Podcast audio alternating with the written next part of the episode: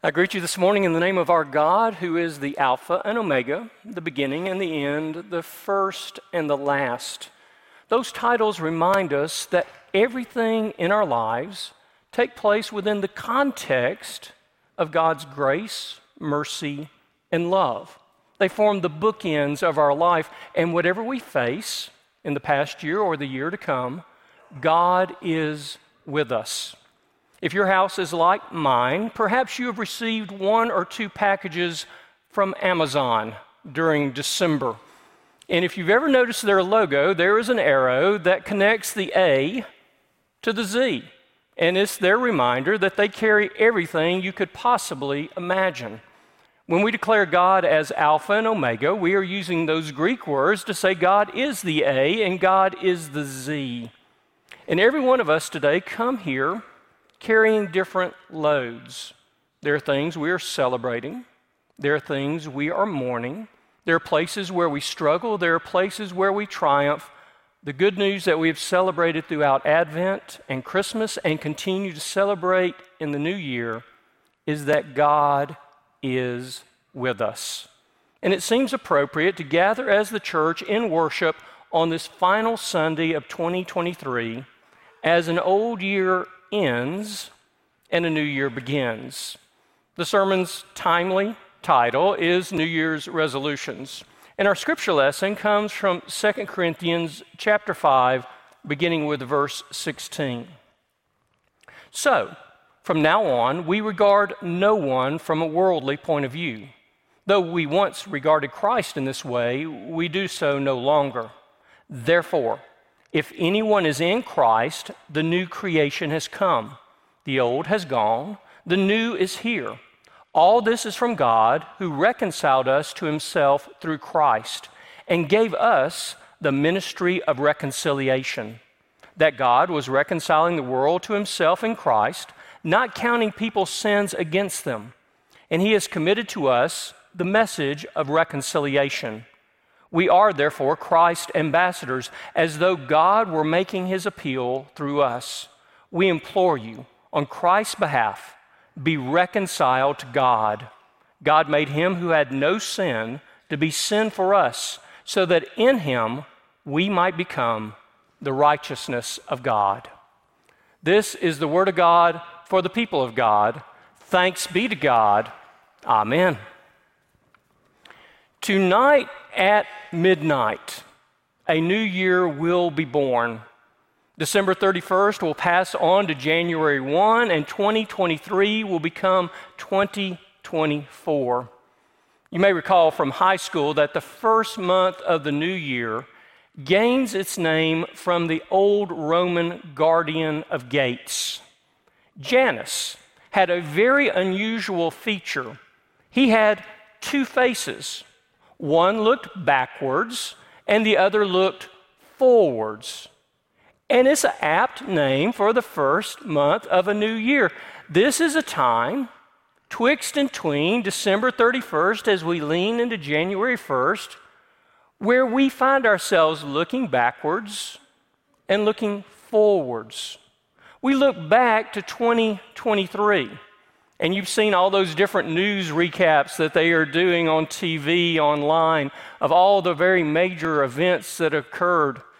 And we shrink that down to our own worlds and think about our triumphs and our failures, our gains and our losses. Cartoonists oftentimes portray the passing year as an old person who is hobbling out because of all the events that have occurred. But this is also a time when we look forward. We anticipate a new year of fresh opportunities, yes, and of challenges, but who knows what tomorrow will bring? And cartoonists often portray a new year as a baby, full, filled with potential new and fresh to the world. And we find ourselves today looking backwards as well as looking forwards. I got a little tickled at uh, Jeff's children's sermon because I am a true baby boomer. I love paper calendars.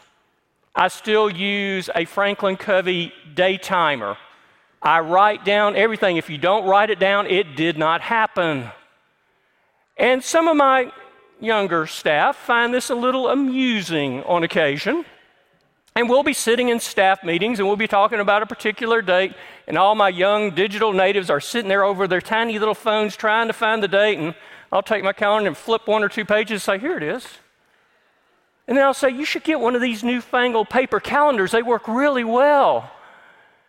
They love me for that endearing habit. But one of the minor joys of my life is to get a brand new calendar and open it up. You know why I love it so much? There's nothing on it. It is blank. It is pristine. And the new year stretches ahead of me like a yard with freshly fallen snow with no imprint. And there are no appointments. And there are no things to do or places to go or people to see. And there's that moment when everything is possible. And then real life intrudes. And paper and pen get put, or pen and pencil get put to paper, and dates begin, and then appointments and meetings. And by six months into the new year, my calendar is worn out, and so am I. And here's the reality a new year, in many ways, is nothing more than a legal illusion. It's a convenience of the calendar. Things don't magically change at midnight tonight, and tomorrow will probably be much the same as today. And yet, regardless of your age, there's something magical about midnight on New Year's Eve because it's a reminder fresh starts and new beginnings are always on the horizon. One author put it this way he said, The best reason for having calendars and marking time and New Year's is that the cycle itself offers us hope. We need fresh chances and new beginnings, the conviction that we can start again no matter how many times we have blown it in the past. Some of you are familiar with the name of Louise Fletcher Tarkington. She wrote uh, one poem that's entitled The Land of Beginning Again. I wish there was some wonderful place called the land of beginning again, where all of our mistakes and all of our heartaches and all of our poor selfish grief could be dropped like a shabby old coat and never put on again. This morning we come as the people of God to claim that there is such a place. And God is constantly waiting to do something new in our lives. Over the next few hours, most of us will probably make some New Year's resolutions. We're at the end of the holidays, and here's the reality most of us indulged in too much of too much. We ate too much food. We watched too much TV. We spent too much money. And we get to the end of the year and look towards the next, and we make resolutions that no more. We're going to diet. We're going to exercise. We're going to be thrifty. And companies and businesses recognize this predictable pattern. Watch the ads in the coming days. They are going to be about weight loss plans and about gym memberships and about consumer crediting. And we make these wonderful resolutions on December 31st, and they seldom survive past the middle of January. Oh, we have the best of intentions, but resolutions come in one year and then out the other. And by mid month, the new and improved versions of ourselves look a great deal like the old and not so improved version. Remember those old Ziggy cartoons, a little round faced character? And in one caption, he said, If today is the first day of the rest of my life, I'm in trouble. We can scoff at resolutions, but we as God's people are called to something deeper and more meaningful that truly can transform our lives and change who we are. We serve a God of second chances and of new beginnings. Our scripture lesson today speaks to this reality that today can be different than yesterday, and that tomorrow can be different than today. God truly can do something new in our lives. Paul wrote in 2 Corinthians if anyone is in Christ, he or she is a new creation. The old has passed away, and the new has come. Now, what we discover as we mature and grow as Christians is that sort of transformation of being made new creatures is both moment and process. There may be dramatic moments of change, but there are also steady, gradual, incremental moments of growth. And that our journey may have milestones along the way, but most of the journey occurs between the milestones. Jesus began his ministry by saying, The time has come, the kingdom of God is at hand. Repent and believe the good news. And we've talked about that word repentance before that it means to turn away from sin and to turn toward holiness. If you want to talk Wesleyan theolo- theology, we're talking about sanctification, of this process of being made perfect in love in Jesus Christ. And there are dramatic moments of change, but then there's that daily discipline of growing as Christians and following Jesus Christ. And part of what I want to invite us to do today is ask the question not about resolutions, but about repentance. What does God want to do new in our lives? What is there old that we need to let go? And what do we need to ask God to bestow to give us something new as we enter into a new year? Next week, we're going to begin our January worship series. We're talking about four life changing decisions. And we're talking about four separate activities that are not opposites, but they're at least held in tension. We're going to talk about what does it mean to start some new discipline? What does it mean to stop some old sinful habit? What does it mean to stay, to be true to our commitments? And what does it mean to go into the new places where God is calling us? And in some ways, today's sermon is an introduction to that series as we understand how God calls us to repentance and calls us to change. Let me begin with a question What is it you want God to do in your life? What new thing do you want the Lord to do in 2024 for you? And my guess is, if not at this moment, if you spend a little bit of time this coming week in prayer and meditate upon that and ask the Holy Spirit, what do I need in my life? Something's going to come to mind. For some of you, something just did.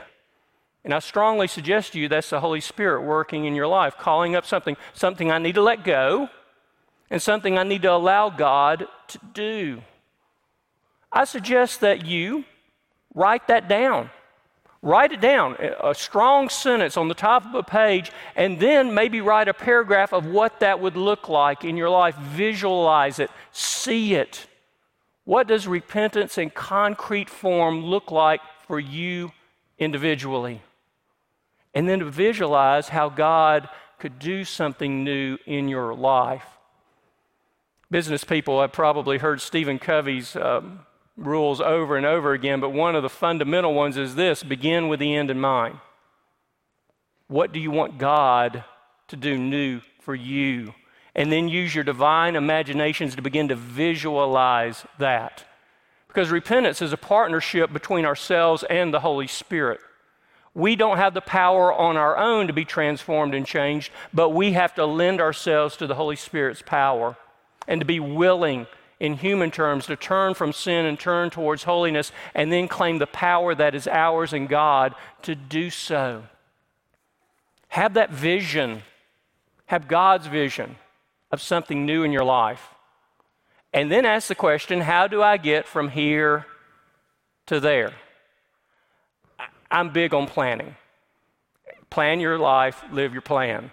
If you're a scuba diver, plan your dive, dive your plan you figure out where you're going, and then you determine how you're going to get there. And one of the secrets of life that we try to teach our children and our grandchildren is if you want to get from here to there, you don't plan from here to there. You visualize where there is, and then you plan backwards. That may not make sense the way I just said it, but you intuitively understand what I mean. If you prepared a holiday meal and you wanted it on the table at five o'clock, ready for everybody to eat, that was the vision. Then you begin to plan backwards. I've got to put this in the stove by this point. I've got to put this out the thaw by this point. I've got to go to the grocery store by this point. And you plan backwards so that you can move forwards. If you have a vision, or more importantly, God has a vision of what needs to be next in your life, how do you move from here to there? Where do I need to go next? And then what you do is you create objectives. Objectives are concrete, measurable, time sensitive ways that we measure our progress moving from here to there. And take one step at a time. If you are like I am, when God wants to do something new in my life, it can be overwhelming. It's true of any project you face in life as well. And if you consider the overall thing, then you feel ill equipped to be able to move forward. So you break it down into concrete, measurable objectives that can be achieved. There's an old management uh, saying, it's trite, but it's also true by the yard is hard, by the inch is a cinch. Break it up into measurable things that you can do, and then do it. Every day, by spiritual discipline, move towards that objective and goal that God has for your life. And as you are moving along the way, let me promise you something that's going to happen. You're going to falter and you're going to fall.